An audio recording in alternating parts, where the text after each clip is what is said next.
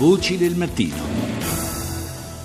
In chiusura torniamo sulla situazione in Turchia, abbiamo parlato nei giorni scorsi a margine della vicenda di Gabriele Del Grande e abbiamo parlato della questione dei giornalisti imprigionati in eh, Turchia, ma insomma eh, le, eh, le, carceri turche eh, continuano a riempirsi di eh, oppositori o presunti cospiratori eh, nei confronti del governo del presidente Erdogan. nostro ospite Giampaolo Scarante, docente di teoria tecnica della negoziazione internazionale all'Università di Padova ed ex ambasciatore italiano in Turchia. Buongiorno ambasciatore.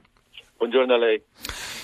Sì, mh, mm, i numeri non sono certi, o si oscilla tra i 1100, qualcuno dice oltre 3000 eh, arrestati nella sola giornata di ieri. È un fatto comunque che ormai da mesi, soprattutto dopo il fallito golpe del luglio scorso, eh, queste purghe e questi arresti di massa si susseguono a un ritmo impressionante. Ormai eh, è anche difficile tenere il conto, credo che abbiamo superato 50, le 50.000 persone arrestate. Eh, sì, sì, i numeri sono impressionanti, ma quello che avviene oggi in Turchia, che è avvenuto ieri, che probabilmente avverrà nei prossimi giorni, ci conferma soprattutto l'immagine di un presidente Erdogan, quella di un abile giocatore, cioè un giocatore che attraverso continui rilanci tiene vivo il gioco e lo mantiene a proprio vantaggio.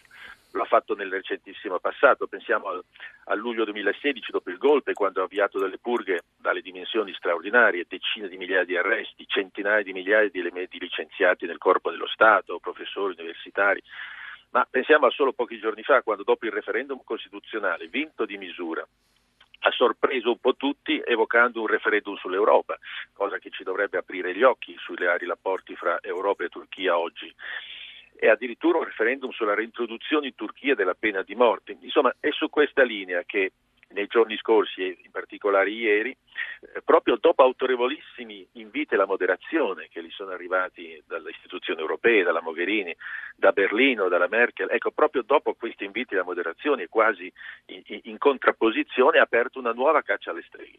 Migliaia di arresti, come diceva lei, nei corpi di polizia, nell'intento quasi ossessivo di estirpare quello stato profondo e parallelo che lui chiama, che il suo ex mentore, ora nemico acerrimo, Fethullah Gulen, avrebbe costruito nel paese. È, ecco, anche, una... è anche, abbastanza facile dietro questa, eh, questa, accusa di essere legati a Gulen eh, sbarazzarsi di, di, qualunque elemento che sia anche vagamente dissonante rispetto alla, alla volontà presidenziale però. Eh, Esatto, perché eh, in questa fase storica, in questo momento Erdogan si è costruito una serie di nemici che sono straordinariamente ampi e variegati. Pensi ci sono interi mondi, l'intero mondo dell'informazione, considerato a prioristicamente contrario al suo disegno di società, l'intero mondo della finanza, che addirittura viene accusata di tenere svalutata la lira turca, di frenare lo sviluppo del paese per invidia nei confronti dello sviluppo del paese. Insomma, i nemici sono tanti.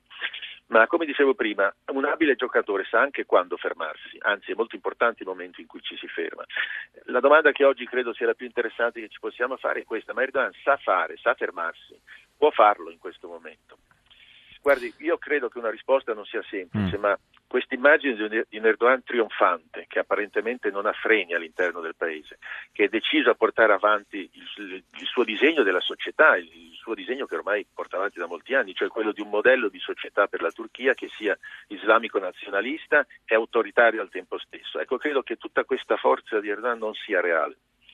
Erdogan oggi è un leader che si è, costruito troppi nemici dentro e fuori il paese e guida un paese che è profondamente diviso, come sappiamo, un paese molto preoccupato, molto pessimista per il futuro e con un'economia che rallenta. Io credo che Erdogan dovrà fare i conti con queste realtà. Eh, tra l'altro queste continue purghe, questa caccia alle streghe eh, nelle file delle forze armate e della polizia, mi chiedo anche se alla lunga non rischino di minare l'efficienza stessa di questi apparati. Beh, guardi, molti analisti dicono che questo è già avvenuto, è già avvenuto da un certo tempo per quanto riguarda l'esercito, che non ha più quella direzione che lo faceva considerare uno degli eserciti più, più forti della Nato, sì. come lei sa, ma avviene anche all'interno del corpo dello Stato. Guardi poi, la, la dicotomia che c'è del paese, cioè da un lato eh, metà paese che lo sostiene e metà che non lo sostiene. La metà che non lo sostiene è costituita da quella componente di società, chiamiamola più avanzata, cioè chi sta nel mondo della cultura, dell'informazione, dell'università, i tecnocrati più avveduti. Quindi non c'è dubbio che questa continua epurazione, oltre al clima che si è mm. instaurato, porterà a una porta, ha già portato a una diminuzione di efficienza complessiva dell'intero paese. Dell'intero paese. Grazie, grazie all'ambasciatore Giampaolo Scarante per essere stato con noi.